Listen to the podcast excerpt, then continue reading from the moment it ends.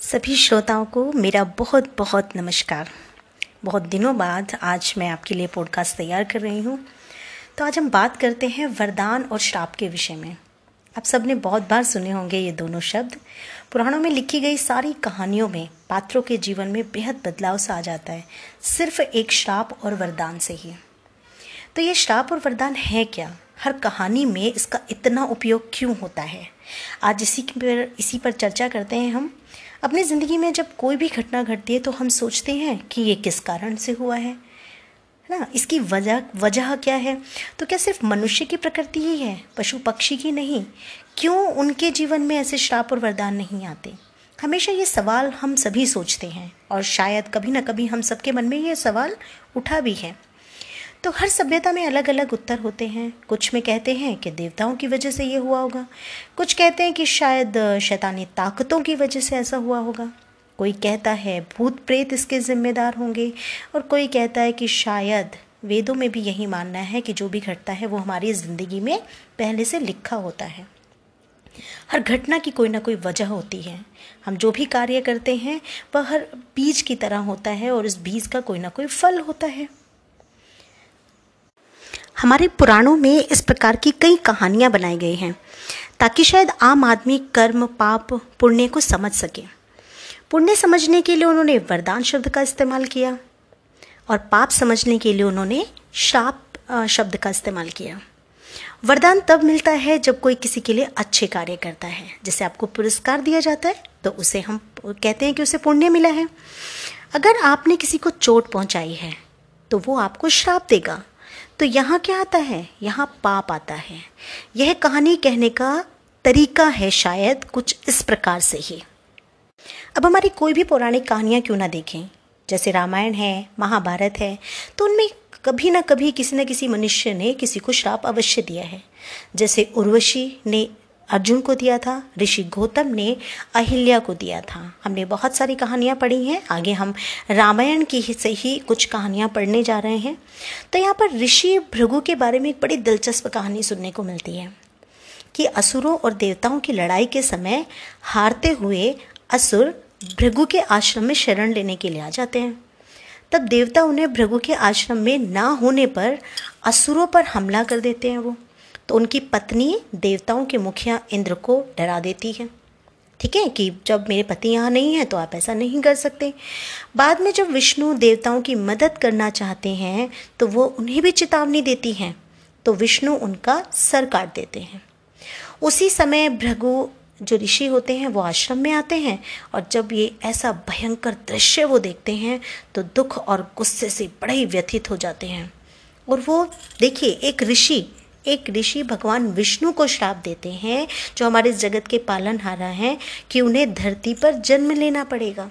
और जब भी वो जन्म लेंगे, हर बार उन्हें मृत्यु का सामना करना पड़ेगा। इसीलिए भगवान विष्णु को तीन बार धरती पर मृत्यु का सामना करना पड़ा। तो क्या आप भी इस बात को मानते हैं कि ऋषियों में इतनी शक्ति होती है कि वो भगवान को भी श्राप दे सके? तो प्रकृति में भी कुछ नियम हैं। जो सबको मानने पड़ते हैं, जो सभी के लिए मान्य हैं। भगवान प्रकृति के नियम से बाहर नहीं है, वो भी उसी ब्रह्मांड में, उसी प्रकृति में शामिल हैं। वे भी प्रकृति के नियम के भीतर ही आते हैं। मनुष्य हो, देव हो, असुर, गंधर्व, राक्षस या यक्ष, कितने भी प्रकार के प्राणी क्यों ना हो, पशु पक्षी सबको श्राप लग ही जाता है, कभी ना कभी। सब कर्मों के इंद्रजाल में बंधे ही हुए हैं। जैसे हम कोई काम करते हैं, अगर वह अच्छा नहीं लगा तो हमें श्राप लग सकता है। अगर वो अच्छा लगा तो हमें वरदान मिल सकता है। भगवान भी अच्छे और बुरे से परे नहीं। भगवान और मनुष्य में कोई भी किसी को श्राप या वरदान दे सकता है। हमारी पौराणिक कहानियों में इस बारे में किसी में कोई फ़र्क नहीं है और यह हमारे मिथकों की बड़ी अनूठी सी कहानी है कि शिव, विष्णु, ब्रह्मा सभी को कभी ना कभी किसी के द्वारा श्राप मिल चुके हैं। अब देखिए, अगर एक और हम बात सोचें तो ये ज़रूर आएगा हमारे मन में प्रश्न कि ये कौन तय करता है कि क्या पाप है और क्या पुण्य है? ये बहुत ही मुश्किल सा सवाल है, लेकिन इसे चलो एक कहानी से समझने की कोशिश करते हैं कि कृष्ण जो है, उन्हें हमेशा क्या कहा जाता है? एक नायक के रूप में लिया जाता है। यानी कि यहाँ हम तो हम सिर्फ़ कृष्ण की बात कर रहे हैं, लेकिन विष्णु जी जब भी इस धरती पर जन्म लेकर आते हैं तो वो एक नायक की भांति कार्य करते हैं। तो उनके मामा थे कंस, जो आपने सुना होगा, जिन्होंने मतलब बड़े अत्याचारी, बड़े क्रूर व्यक्ति जिन्हें माता, माना जाता था, जो मथुरा के राजा थे। तो कृष्ण मथुरा जाते हैं और जाकर मल्ल युद्ध में अपने मामा को मार देते हैं। ठीक है तो अब बताइए ये अच्छा था या बुरा था? कुछ भी हो, अगर हम माने कि एक तरह से जो कंस थे, वो कृष्ण के रिश्तेदार थे, उनके मामा थे, यानी कि उनकी माँ जिनकी जिनकी कोख से उन्होंने जन्म लिया था, वो उसके भाई थे। लेकिन अगर दूसरी तरफ़ हम देखें और कंस के अत्याचारों को देखें तो हमें लगता है कि जो कृष्ण ने किया, वो सही था। क्योंकि उनके अत्याचारों का नाश तो करना ही था, ऐसे अत्याचारी व्यक्ति का। तो फिर अब बताइए कि ये पुण्य है या पाप है? आपकी नज़र में ये क्या है? क्या ये अच्छा था या बुरा था? लेकिन अगर इसी को हम भगवत पुराण में जब ये कहानी आगे बढ़ती है और इसी को हम देखते हैं तो जो कंस थे, उनके ससुर थे जरासंध। जरासंध जो कि मगध के राजा थे। ये नाम भी आपने कई बार सुना होगा।